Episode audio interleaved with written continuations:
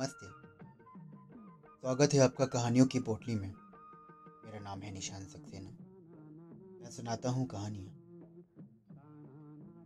आप सभी लिसनर्स को आज वर्ल्ड स्टोरी टेलिंग डे की बहुत बहुत बधाइयाँ। आप लिसनर्स स्टोरी टेलर्स की कहानियाँ सुनते हैं। कहानियाँ सुनाते हैं और आप कहानी सुनते हैं। आपकी कहानी सुनने से हमें मोटिवेशन मिलता है। नई नई कहानियाँ ढूंढते हैं, उन्हें अलग अलग तरीके से रिप्रेजेंट करते हैं। इसलिए आप सभी को बहुत बहुत बधाइयाँ। जैसा कि मैं आजकल सुना रहा हूँ, कहानियों की पोटली में मालगुडी डेज़ की सीरीज़। मालगुडी डेज़ में एक बहुत ही फ़ेमस कैरेक्टर हैं, जिनका नाम है स्वामी और यह जिस वर्ल्ड स्टोरिंग टेलिंग डे के मौके पर मैं आपको सुनाता हूँ कहानी स्वामी और गणित का सवाल।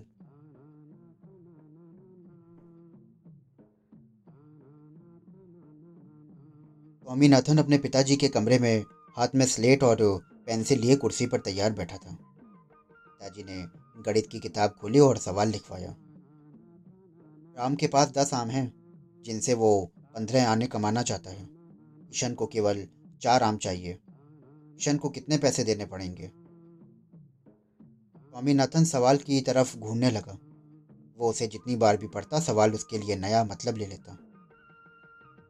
उसे ऐसा एहसास हो रहा था कि जैसे वो एक डरावनी भूल भलैया में फंसता जा रहा हो। अमू के बारे में सोचकर उसके मुँह में पानी आने लगा। स्वामी सोचने लगा कि राम ने आखिर दस आमों का दाम पंद्रह आने क्यों तय किया होगा? इस तरह का आदमी था राम।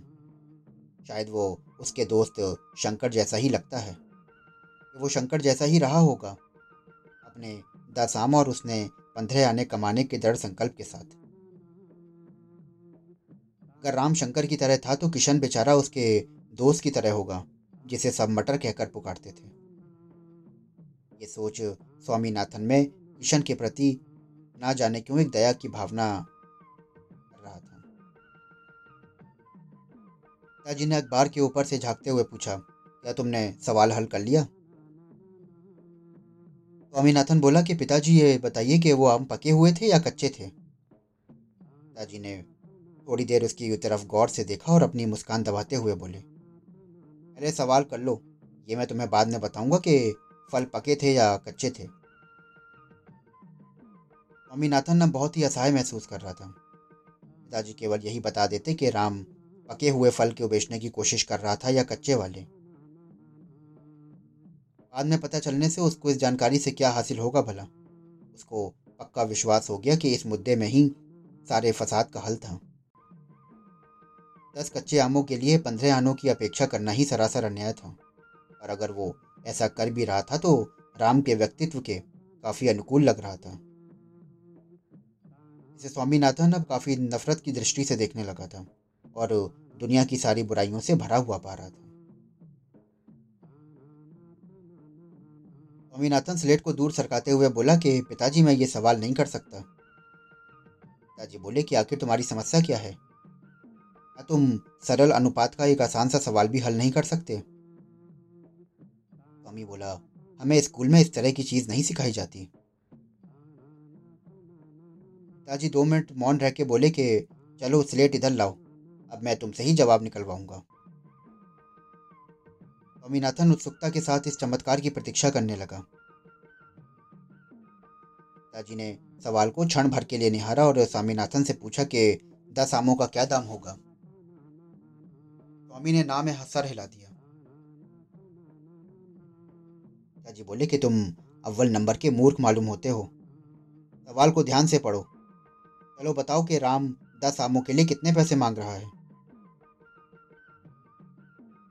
स्वामीनाथन ने कुछ सोचा।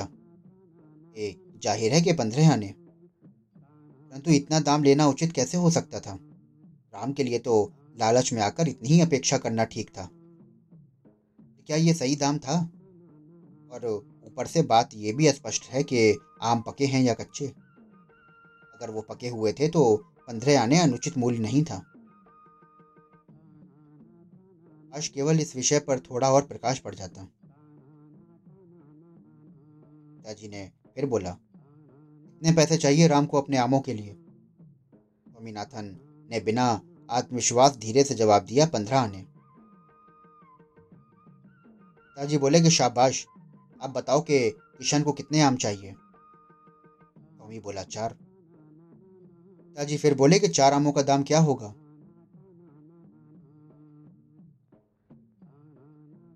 लग रहा था कि पिताजी को उसे सताने में काफ़ी मज़ा आ रहा था।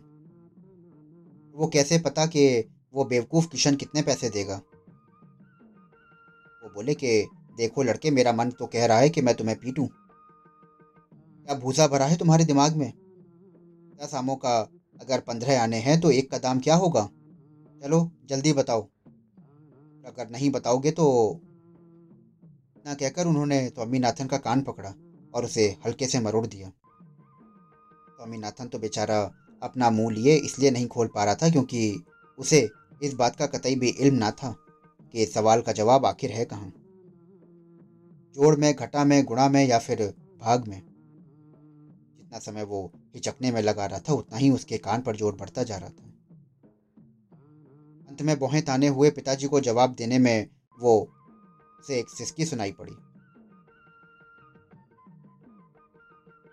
पिताजी बोले कि मैं तुमको जब तक नहीं छोड़ूँगा, जब तक तुम मुझे ये नहीं बताओगे कि आम का उचित दाम क्या होगा। अगर दस का दाम पंद्रह आने हैं।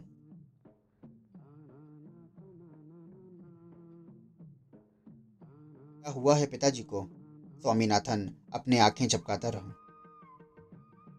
आखिर ऐसी जल्दी भी क्या थी उन्हें दाम पता लगवाने की? खैर, फिर भी अगर उन्हें इतना ही उतावलापन था तो उसे परेशान करने के बजाय जाकर पता लगा लेते। दुनिया के सारे आम और कृष्णों का। आम की बेतुकी संख्याओं और पैसों के भाग के साथ अंतहीन लेन देन अब काफ़ी विभत्स हो चला था। जहाँ स्वामीनाथन गणित के सबसे पेचीदा खाइयों की तरफ़ ले जाया जा रहा था, यानी कि भिन्न संख्याओं के आधार पर सोचने के लिए उसे मजबूर किया जा रहा था। उसने कहा कि, पिताजी, लाइए स्लेट मुझे दीजिए, मैं अभी पता लगाता हूँ। ने अपना दिमाग लगाया और पंद्रह मिनट पश्चात ये पता लगाया कि एक काम का दाम है तीन बटा दो आने। से किसी भी क्षण गलत हो साबित होने की पूरी संभावना लग रही थी। परंतु पिताजी बोले कि, बहुत अच्छा अब इसे और आगे हल करो। इसके बाद तो सब कुछ बहुत सहज हो गया। स्वामीनाथन ने एक और कष्टदायक आधा घंटा बताने के, बिताने के बाद जवाब दिया कि किशन को छः आने देने पड़ेंगे। और ये कहते ही वो फूट फूट कर रोने लगा। दोस्तों, अभी आप सुन रहे थे कहानी स्वामी और गणित का सवाल। आशा करता हूँ कि आपको ये कहानी बेहद पसंद आई होगी। अगर आप माल गुड़ी डेज़ की और कहानियाँ सुनना चाहते हैं तो मेरे चैनल को फॉलो करिए, सब्सक्राइब करिए। फिर मिलूँगा आपसे एक नई कहानी के साथ। शुक्रिया।